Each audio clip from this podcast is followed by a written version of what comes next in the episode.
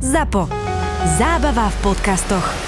Profil zločinu s Kristínou Kevešovou. Čo potom bolo? On išiel do tej izby a Peťko, čo sa potom dialo? tak povedal si, že mám si k nemu ľahnúť, že, eh, že si trochu pospíme a že pôjdem domov. Ale jak som si ľahol na postel, tak začal ma sexuálne obťažovať, dotýkal sa ma. Počúvate Profil zločinu s Kristínou Kevešovou. Profil zločinu s Kristínou Kevešovou. Ja veľmi ti ďakujem, že si nabral odvahu prehovoriť, lebo viem, že to bolo veľmi ťažké. Koľko si mal rokov? Mal som 14 rokov. Začalo sa to všetko v 9. ročníku. Začal ma učiť náboženstvo. Prišiel na hodinu náboženstva tak sa opýtal chlapcov, či nechceme niektorý ministrovať. Tak som povedal, že však e, to bol môj veľký sen, že mám možnosť takže pôjdem ministrovať, tak mi povedal, že mám prísť v nedeľu, on má svetú omšu, že nejaké šaty sa najdú pre mňa. A že môžu si to vyskúšať. Áno, Ty si, Peťko, asi z veľmi takej kresťanskej rodiny, že? Pochádzaš. áno, veľmi, veľmi duchovne založený. Od mala si chodil do kostola a čo bol tvojim snom? Akože byť ministrantom a jedného dňa sa stať kňazom, alebo... Stále som chcel byť ministrantom, len eh, stále mal som, eh, že nevedel som, ako sa k tomu dostať. A už keď som sa stal ministrantom, tak eh, stále ma tak viedlo, že chcel by som sa raz stať kňazom.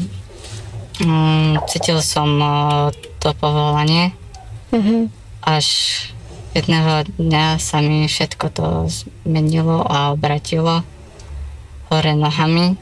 Čo sa stalo? Jedného dňa ma sexuálne zneužil. Kaplan vo vašom kostole, kde ty si ministroval. Zneužil ma na fare.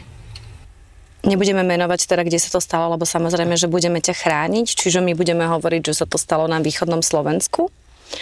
Mal si vtedy 14 rokov a ako to bolo? Ste ráno boli na omši, ty si bol ako ministrant na omši a on ťa potom zavolal, že pod na faru. Ráno sme boli na Svetej Honši a videl som, že niečo není s ním v pohode. Nepýtal som sa ho nič, keďže mi to prišlo, že ho nepoznám veľmi dobre, že neviem, čo, čo sa vlastne deje. Po Svetej Honši sa ma opýtal, že či ma môže zviesť eh, do školy a som mu odpovedal, že neviem, a rodujem. Tak po ceste sme šli, ale náhodne sme zobrali jednu pani, ktorú sme odviezli domov a takže ma odvezie on domov. Ale tak mi povedal, že pôjdeme niekam. Prišli sme do izby, kde ničoho nič chrbtom mi nadal alkohol. Neviem, čo mi tam dal. Neviem to potvrdiť, že či nedal do toho alkoholu nejakú tabletku alebo nejaké prašky. Dal ho na stôl a pripili sme si. Čo to bol za alkohol, spomínaš si? Neviem, viem, že to bolo veľmi silné. Ty si niekedy predtým mal skúsenosť s alkoholom? Nie. A on prišiel akože s tým, že vypíme si, hej, že ráno o 8 na fare, že na zdravie a... Áno, keďže mal odísť preč, tak uh, začal mi rozprávať, že proste uh, čo sa deje, že už tu proste končí, takže si pripijeme. Tak som si pripil, hovoril som mu, že beriem antibiotika, že nemôžem. On mi hovoril, že však si daj, však ja berem antibiotika, že to nič, však uh, proste však to je jeden, že to, že vynechám antibiotika. A, tak eh, som si vypil. Jak sme sa rozprávali, išiel do izby a sa zobliekol do trenírek a mal na sebe ešte tričko. Tak eh, ešte mi ukázal putovnú cestu, že kde pôjdeme. On vlastne organizoval púť, hej, do Medjugorje. Áno. Kde som sa prihlásil. Tam si veľmi chceli, si to mal také vysnívané, že? Áno. Čo robil? začal sa ma dotýkať intimných miest. Až potom eh, mi zobral ruku, že mám mu masturbovať, že sa mám ho, mu dotýkať penisu a boskával ma. A ja som uťahovala sa, že, že to čo je. Koľko má rokov ona? Si vtedy 40? 41, Ty si mal 14 rokov. áno. Nemal si žiadne sexuálne skúsenosti. Nemal som nič, žiadne skúsenosti, nie som ani gay. Čiže to bol pre teba... Šok. Ja ti chcem povedať jednu vec a veľmi ťa prosím, aby si si ju zapamätal. Nebola to tvoja chyba. Ja viem, že je veľmi ťažké o tom rozprávať, viem, že človek má veľký pocit hamby a mne keď obete pravidelne rozprávajú, tak hovoria takisto ako ty, že sa boja povedať, čo sa ako keby udialo. Že ťa bude niekto možno že odsudzovať za to, alebo že niekto bude hovoriť, že to bola tvoja chyba. Možno aj ty máš taký ten pocit, že to bola tvoja chyba. Nebola to tvoja chyba, 40-ročný chlap, 14-ročné dieťa, ktoré nemá sexuálne skúsenosti, zobrať na faru, opiť, e, zmanipulovať. Nevedel si, čo máš robiť, je to proste, e, nevieš fungovať. Desiatky psychológov vysvetľovali a oni si vyberajú deti, vieš, proste ako keby obete, ktoré sú viacej také submisívnejšie, ktoré sú ľahšie manipulovateľné. A ty si asi bol vždy taký ten poslušný chlapec. A vždy si ako aj túžil byť kňazom a po tom incidente ma to veľmi zobralo a proste som prestala aj počase chodiť do kostola. Samozrejme, až keď som bol starší a každým rokom som sa cítil tak zvláštne, že proste viac som si začal to uvedomovať, že čo sa stalo.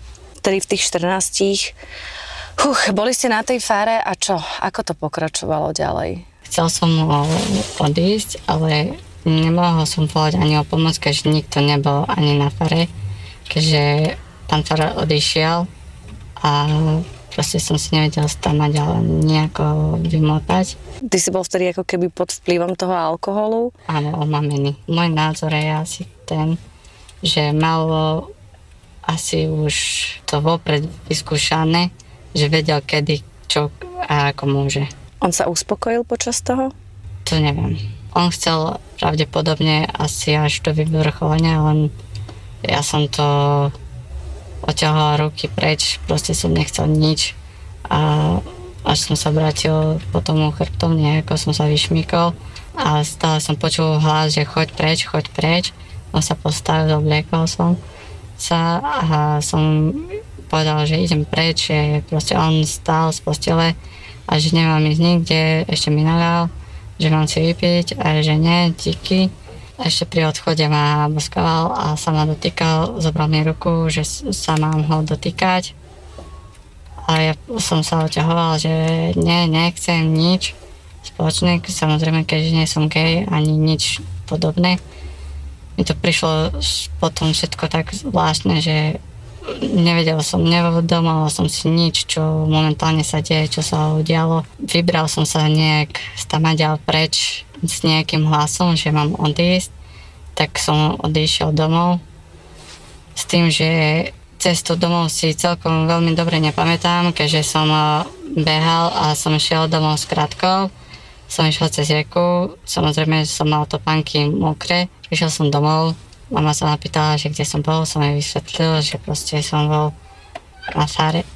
Ale si nepovedal, čo sa stalo, že? Tak, potom doma mi začal volať, že mám prísť, že on príde po mňa, že nezažil to, čo zažil so mnou, že on príde po mňa kvázi. Ešte chcela, aby si sa vrátil, hej, že ti vypisoval. Áno, posielal mi SMS-ky, že príďte, že čak nezažil som to, čo s tebou, proste ty si iný a že len mám prísť a že nie, ďakujem.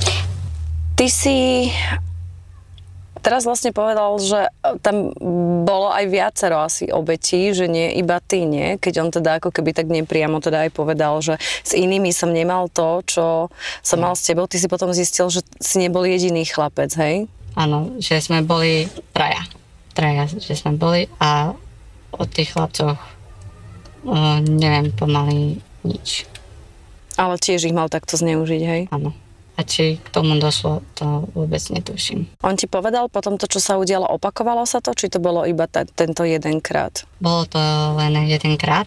Aj keď na druhý deň mi posielal sms že ahoj, že ospravedlňujem sa ti, že čo sa stalo, že mám na to zabudnúť, že proste nemám nikomu nič rozprávať, že to nikde nemôže výjsť von, že bude zle. A ani za to, niečo ponúkol? Ponúkol mi, že tu buď, uh, Do tej Medjugorje, hej? áno, zadarmo, že bude mať. Keď budeš ticho. Áno. A ja som povedal, že nechcem mať nič zadarmo, tak mi dal len polovicu. Som zaplatil. Celý čas som bol až 11 mesiacov ticho, mlčal som o tom, nikomu som... Že ti dal, počkaj, že ti dal ako keby takú tú zľavu, že zaplatiť polovicu, ty si chcel stále niečo zaplatiť, OK. Som chcel to normálne zaplatiť eh, celú sumu a on mi dal polovicu. Mhm, že ty musíš zaplatiť iba toto. Dobre, a keď ste boli v tej Medjugorji, ako sa správal? Na tom výlete kresťanskom, na tej púti. Tak sa správal, že ako keby sa nič nestalo, že on je kňaz najlepší, že robí svoje povolanie, že sa venuje svojim ovečkám naplno. Sme prišli na púť.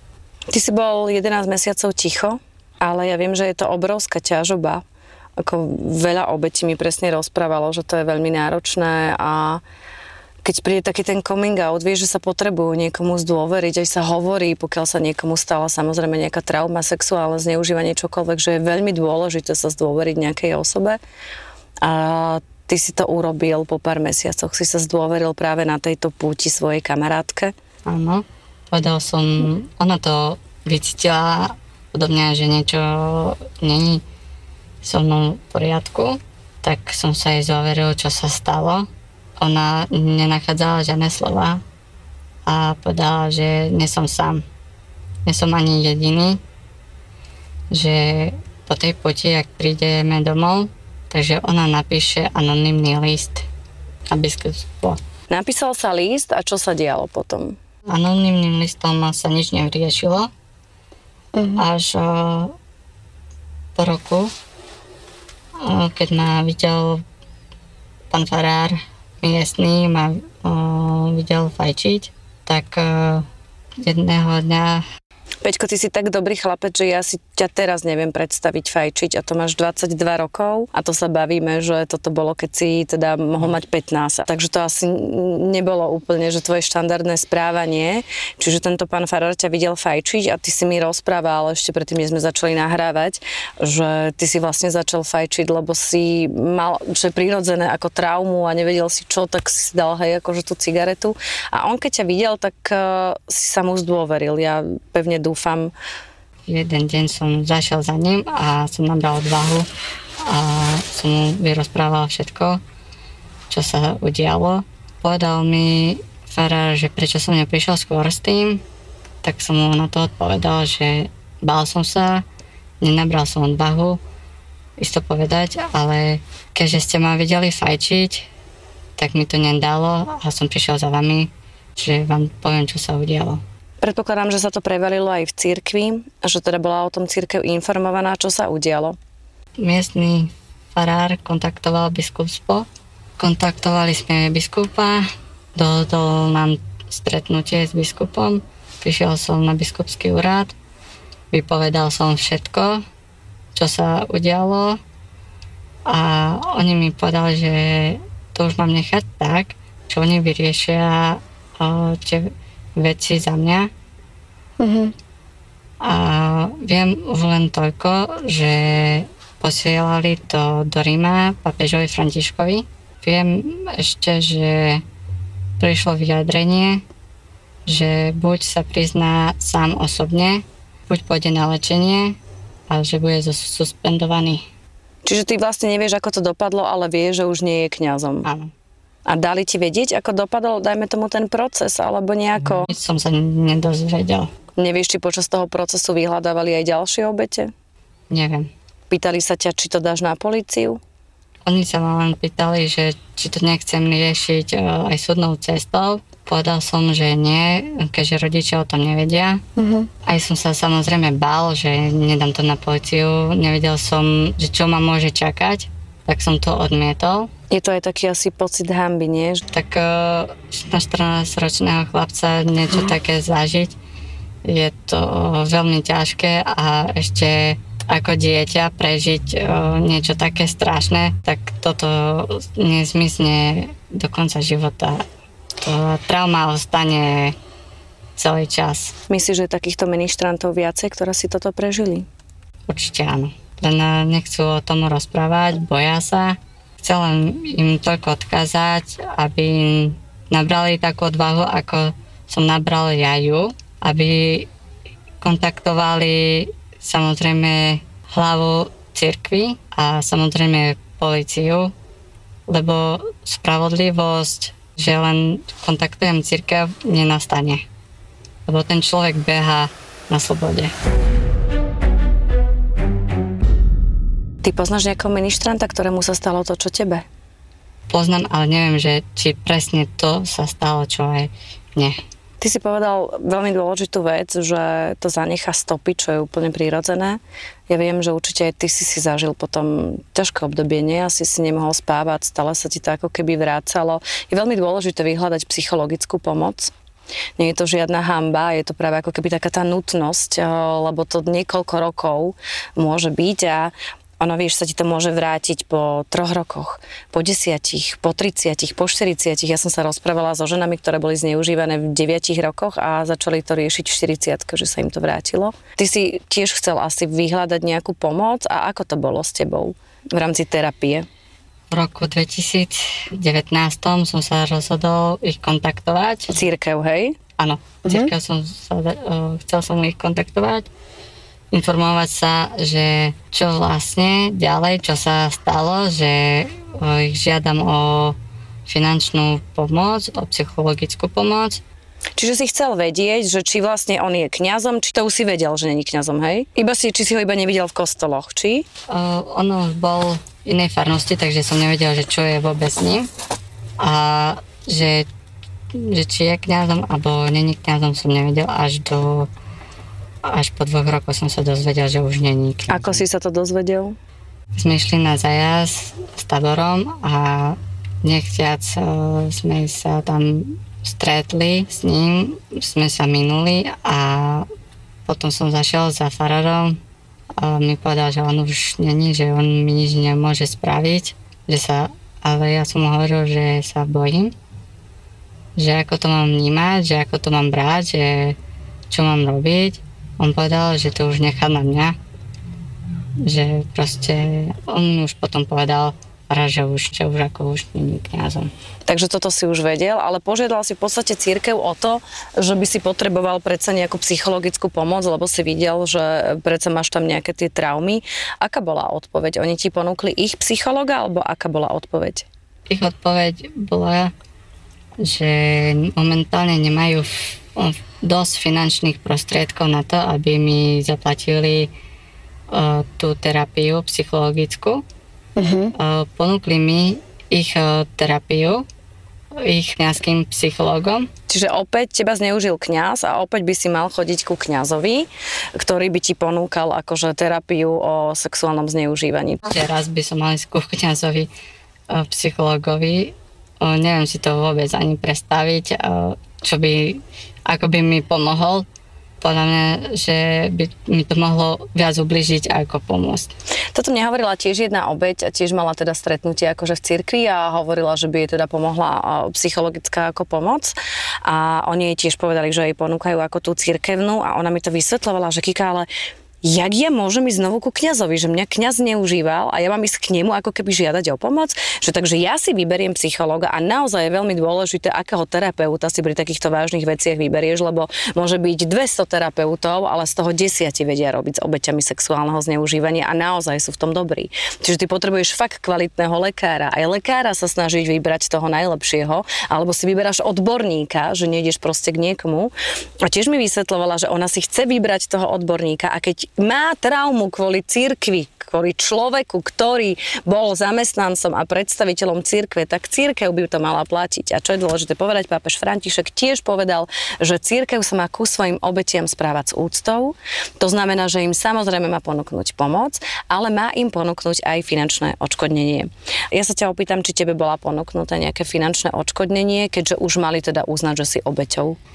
Finančné odškodnenie neprišlo, ani mi neuznali A s, aj, ako ani ti neponúkli. vôbec. Keď som sa pýtal farára, on sa dozvedel, že som začal to naspäť riešiť v roku 2019, tak mi povedal, že či, či málo mi pomohli, a ja, že však nie, ale tak proste potrebujem sa z toho nejak dostať. Povedal, že nie, o církev teraz mám žiadať o finančnú pomoc, ale jeho, keď to on mi ublížil. Počkaj, ako málo ti pomohli? Akože s čím ti pomohli? Že ho suspendovali, že vyriešili za mňa tie veci, čo narobil. Prepač, ale pre mňa je to neuveriteľné.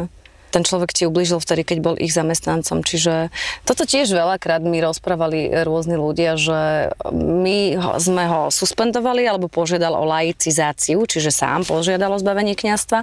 Tým pádom není kňazom a tým pádom my s tým už nemáme nič spoločné, súďte sa s ním. Tak to mi povedali, že že už proste, čo ja chcem od cirkvi, hej, že proste... Ale on ťa zneužíval, keď bol kňazom, on ťa zneužíval u nich na fare. Ja som si celý čas toho vedomala, ako nechcel som sa hádať. Myslel som si svoje. Len ty si vieš, nežiadal, mňa, mňa to tak trošku rozohnilo, prepáč, lebo ty si, ty si nežiadal ani, ani odškodné, že dajte mi stovky tisíce eur a ako vidíme to proste, dajme tomu v zahraničí, že naozaj sú tie obete odškodnené, ty si chcel na pomoc, na terapiu, keď si niekoľko rokov nevedel spávať, keď niekoľko rokov si mal traumy a ja to vidím na tebe, že aj teraz so slzami v očiach mi to ešte veľmi ťažko rozprávaš a po 7 rokoch si nabral konečne odvahu prehovoriť. Ty si chcel na pomoc, na lekára, lebo ich zamestnanec ti uškodil, ich človek, ich predstaviteľ a v tom nenechaj sa dotlačiť do niečoho, proste neurobil si nič ty zlé, tak e, toto si musíš stále opakovať. Preto potom som sa rozhodol až do dnešného dňa kontaktovať vás, Hmm. že by sa to do nejako posunulo ďalej, keďže som už nevedel, o, čo ďalej s tým, keďže to dva roky o, momentálne to stalo a som nabral odvahu, že som vás kontaktoval. Máš si teraz nejakú psychologickú pomoc? Nie, A chcel by si nejakú psychologickú pomoc? áno. tak sa môžeme dohodnúť tak, že si psychologickú pomoc, buď si ty vyhľadaš niekoho, alebo ti my nájdeme a určite sa nájdú nejakí dobrí ľudia. Ja ti určite pomôžem, alebo aj nájdeme nejakých ľudí, aby sme ti tých, tých psychologov zaplatili. Čiže ty mi len musíš povedať, že áno, tohto človeka som si vybral. Ja poznám v Bratislave takých dobrých odborníkov, ale ty si teda tu na východe, alebo túto sa môžeme opýtať, či tu je niekto a pokúsime sa ti tam určite vybaviť eh, sedenia, samozrejme, ktoré by si mal teda bezplatne a verím, že niekoho nájdeme. A určite ti to aj ja pomôžem a že nejak to celé vyskladáme, aby si sa dokázal znovu usmievať. Ako to zmenilo tvoju vieru, tvoj postoj k církvi, Peťko? Prestal som chodevať do kostola. Myslím si, že neviem nájsť tú správnu teraz cestu cirkvi a k Bohu. Verím v Boha, ale asi církev už nie. Zničilo mi to celý život a církev mi ubližila. Vyčítam si to. Ale sú určite aj dobrí kňazi, vie, že sú aj takí, aj takí, že... Áno, sú kňazi a kňazi, Mhm. ale môj názor je ten, že by už pred vstupom do kňazského seminára by mali brať viac, komunikovať s tými chlapcami, robiť im e, psychotesty, že či sa hodia alebo nehodia a nie takým spôsobom, že nemám študentov, tak ich príjmem. Že počas roka sa budú formovať, uvidíme, že čo ako ďalej. Profil zločinu. Je podľa teba sexuálne zneužívanie v cirkvi? A keď áno, tak aké rozsiahle? Myslím, že v cirkvi je to rozsiahle, len sa o tom nerozpráva. Málo sa to rieši a málo, málo z tých obetí chce prehovoriť. Nájde tú odvahu, že niekoho kontaktujem a sa zdôverím a vyrozprávam svoj príbeh, že čo sa stalo. Mne obete rozprávajú, že aj keď potom ako keby, že prehovoria, často sú zastrašované, alebo sa často mi hovorené, že budeš mať hambu a bude celá dedina na teba pozerať. Keď budú ukazovať prstom na mňa, tak nech ukazujú prstom najprv na seba. Nie na, na tú obeď. Lebo obeťou sú oni, nie ja. Nesúdim iných, ale nech súdia seba. Myslíš, že je tam taká snaha to aj ututlať, ako keby? Aby sa o tom verejne nehovorilo, alebo nepoškodilo meno? Myslím, že áno, že církev nechce, nechce to nejako zverejňovať, ani nejak to verejne riešiť, ani o tom rozprávať, čo sa deje, lebo církev by podľa mňa padla. Ako ťa to zmenilo? Najprv som sa odtiahol do seba, nemohol som spávať, budil som sa v noci a keďže čím som starší, tým sa to viac stupňovalo, že proste som si viac začal to uvedomovať. Aj e, v noci proste niekedy sa mi to o tom snívalo, čo sa všetko udialo, nevedel som spávať, nevedel som sa s tým vyrovnať a neviem sa s tým ani vyrovnať dodnes. Je veľmi dôležité, aby ten človek, alebo ktorý ti ublížil, ten páchateľ, bol potrestaný. Keď je potrestaný, tak veľa obetí, ako aj odborníci, psychológovia to teda opisovali, že sa ako keby do určitej miery uľaví. Nebudem ti klamať, ako že tá trauma ostane ako keby stále v tom podvedomí, ale uľaví sa ti. Ty si išiel na policiu, či nie? Nie. Prečo nie, Peťko? Bál som sa, že čo sa môže stať, že by potom on mi mohol nejak ublížiť, vyčítať. Nejak som to potom nechcel ani, ani riešiť. Keď som sa toho bál strašne. Ale na druhej strane si uvedomuješ, ako je veľmi dôležité, aby páchateľ bol potrestaný. Dnes už by som to zmenil. Dnes by som to zmenil a zašiel by som za policiou. A pôjdeme na políciu? Pôjdeme. Pôjdem podať trestné oznámenie. Keď chceš, tak ja môžem ísť s tebou ako podpora. Je to, je to na tebe, ako nie je problém. Len je dôležité to riešiť, vieš, že... Tak budem veľmi rád, keď pôjdete so mnou. Tak sme sa dohodli a budeme dúfať, že policia tu na východe Slovenska to teda vyrieši. Určite sa ich budeme pravidelne e, pýtať, lebo vieme, že v mnohých prípadoch niekedy policia koná, ale niekedy policia e, nekoná a nerieši ani tieto prípady. Takže veľmi dúfam, že to dobre dopadne. A aby sme neskončili možno tak smutne, e, povedz mi, ako teraz žiješ. Máš ty nejaký vzťah, alebo Áno, mám vzťah. Som eh, zasnúbený.